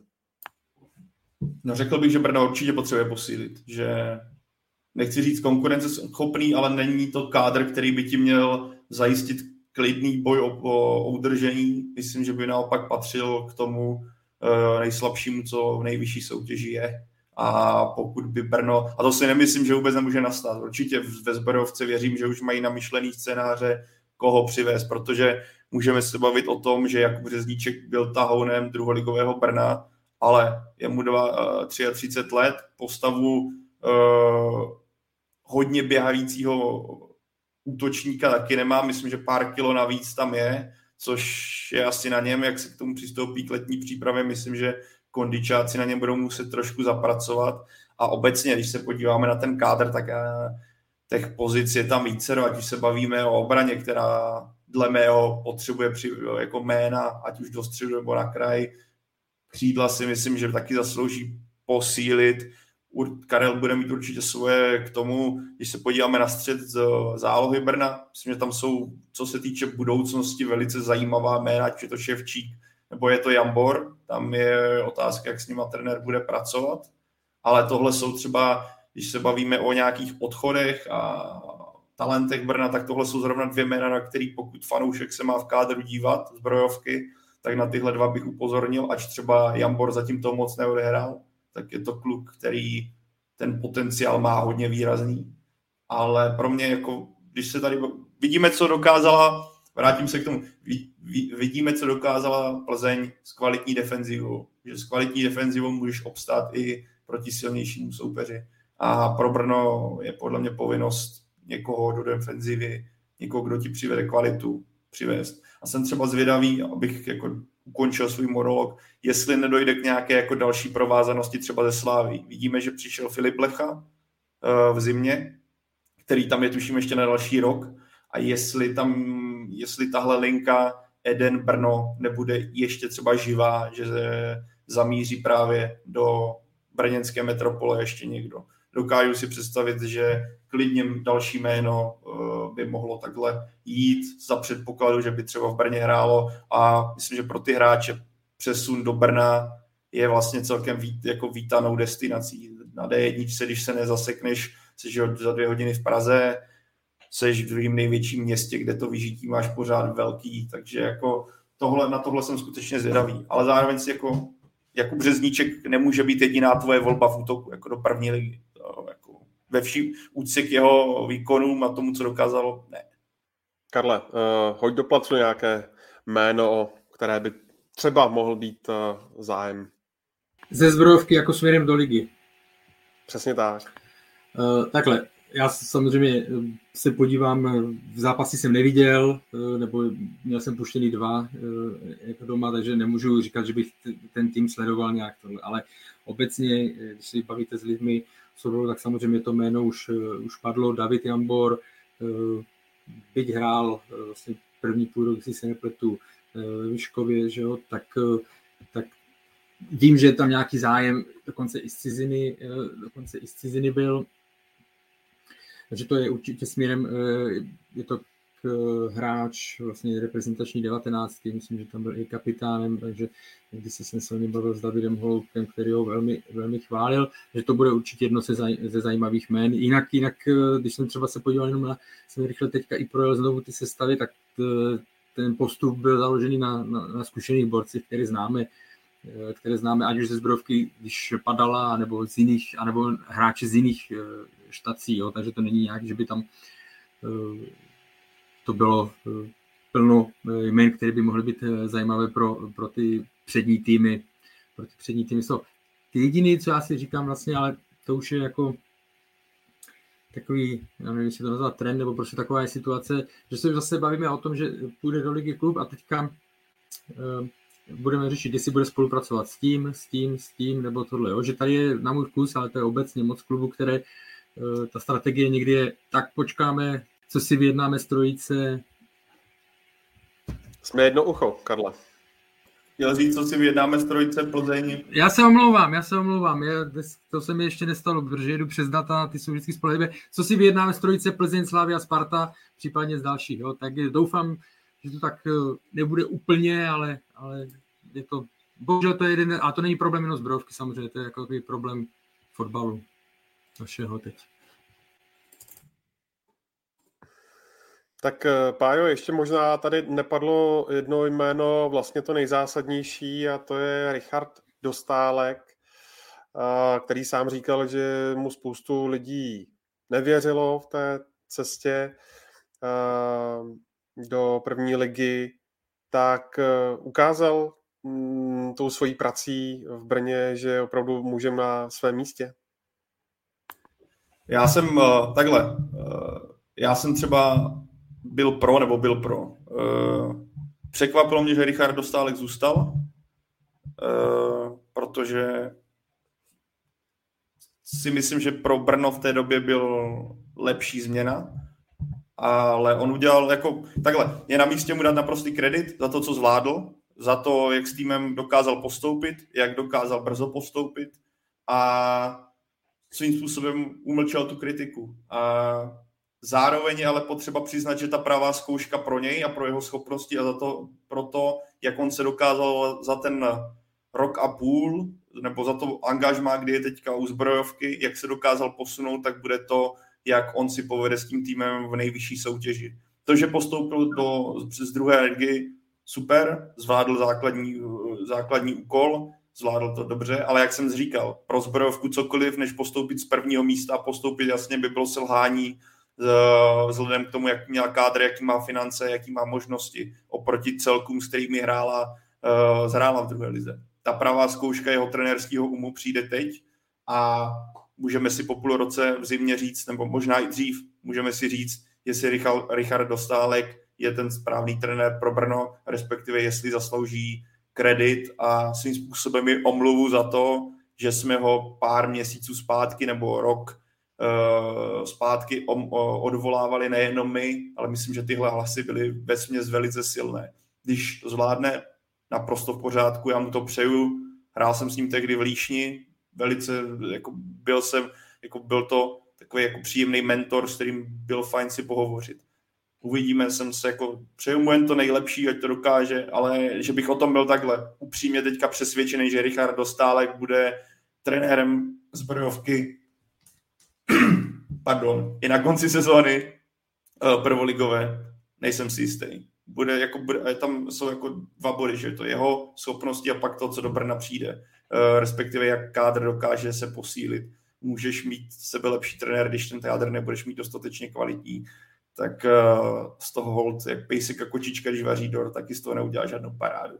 Takže uvidíme. Jako, budu, ho, budu ho velice pečlivě sledovat a přeju mu jen to nejlepší.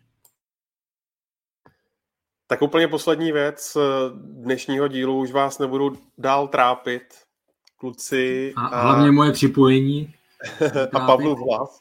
Ale, ale teďka se ale Karla naskočil naprosto krásně. No, tady povypínám, teď, teď si datový lifting. Hmm. Uh, Neverending story ohledně uh, majitele zbrojovky Brno, pana Václava Bartoňka a um, budoucnosti jeho osoby s klubem spojené, zda to bude táhnout dál, anebo uh, předá to majitelské žezlo někomu uh, jinému. Uh, v zimě se hovořilo o tom, že jedná s dvěma potenciálně Eh, výhodnými partnery, řekněme. Eh, dlouhodobě se hovořilo o eh, možné cestě Adolfa Šátka z Plzně do Brna, hovořilo se o nějakém údajném zájmu Sport Investu. Tak myslíte si, že ten postup do první ligy nějak intenzivní zájem o případnou koupy zbrojovky Brno, Pájo? Upřímně nemám žádný nový zprávy v tomhle směru, že bych slyšel uh, z kuloáru, že Brno je blízko prodej. Myslím, že pan Bartoněk se toho klubu taky úplně nerad, nemá úplně chuť se ho jen tak zbavit, že by pořád chtěl mít nějakou jako rozhodovací roli v něm. A tudíž jako nemyslím si, že postup uh, do první ligy znamená, že se ti najednou nahrnou zájemci o zbrojovku Brno celkem, celkem bude zajímavé, jestli dojde uh, nějakému odkupu nebo dotažení nákupu Plzně, o kterém se mluví, co by se potom dělo. Jestli to třeba bude mít nějaký vliv, protože že jo, vzpomeňme na spekulace kolem Adolfa Šátka, ano, který hodně utichli. Myslím, že i tím, jak to pan Bartoněk vlastně prodal tu informaci, která byla hodně, hodně, hodně nešťastná, ta formulace tehdy, kdy to prodal jako hotovou věc.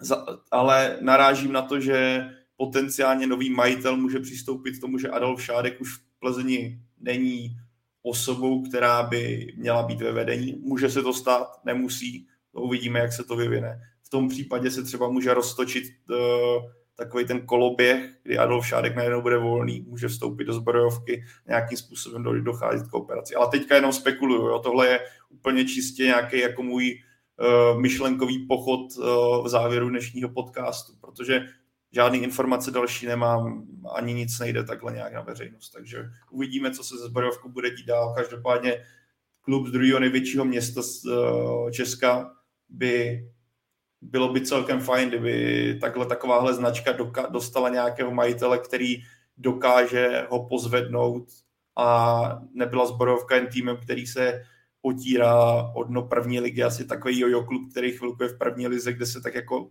bojuje o udržení, za chvilku zase zapluje zpátky. Tak jako ten potenciál toho města, fanoušků a dalšího VIS 90. léta, kdy chodili za lužánky 10 tisíce lidí, tam prostě je, jen to je potřeba z toho města, z toho klubu vymlátit, v obrazně řečeno, prostě dostat, vytěžit to ten potenciál, co se dle mého v Brně prostě nedaří.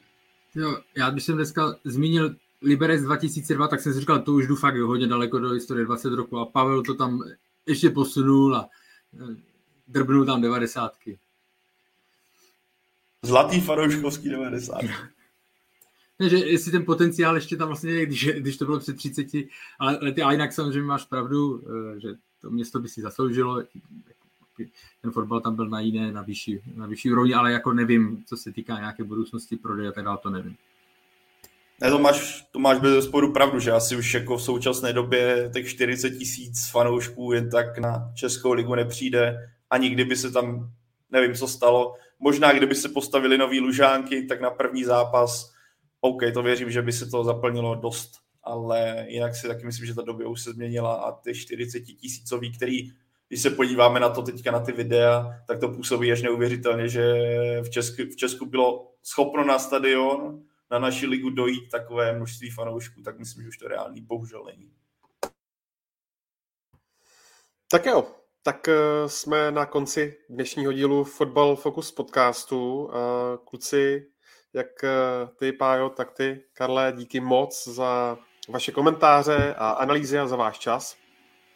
Já taky děkuji a ještě jednou se omlouvám za technické problémy. Ondřej, děkujeme. Ondro, chceme ti poděkovat spolu s Pavlem děkuji, děkuji. za provázení tímto pořadem dnešním. A já děkuji svému tiskovému mluvčímu Karlu Herringovi, že mě provedl tohle poslední vteřinou dnešního dílu takhle krásně. No a díky taky vám za pozornost a za poslech. Díky samozřejmě taky za všechny vaše dotazy a komentáře. Najdete nás na Twitteru, kam nám samozřejmě můžete eh, napsat vaše, vaše tipy a náměty a otázky a my všechno čteme a mm, rádi, rádi smysluplné věci mm, použijeme. Do dalších eh, dílů já vás ještě pozvu k vysílání ČT Sport, protože ve středu, jak už jsem zmínil, finále poháru mezi Slováckem a Spartou. Ve čtvrtek odveta Evropské ligy mezi Frankfurtem a West Hamem. V pátek pokračuje druhá liga Spartanské B proti Opavě. Tak se dívejte a my tady eh, budeme opět příští pondělí, kdy si zhodnotíme pokračující nadstavbu a boj o titul a vrátíme se samozřejmě taky k finále Molkapu. A do té doby se mějte moc fajn. Ahoj.